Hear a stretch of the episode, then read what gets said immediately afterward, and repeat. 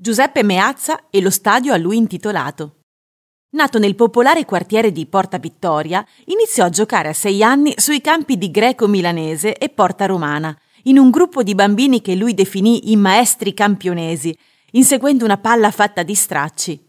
Ottenuto finalmente il consenso della mamma, all'età di 12 anni inizia a giocare sui campi regolari con i ragazzi ulciani del Gloria AFC, dove un ammiratore gli regala quelle scarpette che tanto desiderava e lui non poteva comprare e che il Brigatti vendeva in Corso Venezia all'equivalente di circa tre stipendi.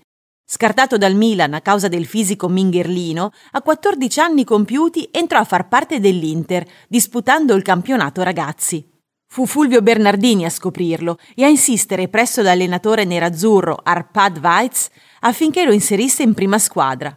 Bernardini, il quale sarebbe diventato in seguito un importante allenatore e avrebbe scoperto numerosi altri giocatori, si fermava sempre più spesso al termine degli allenamenti a osservare estasiato tra i ragazzi delle giovanili quel ragazzino che con il pallone tra i piedi faceva meraviglie.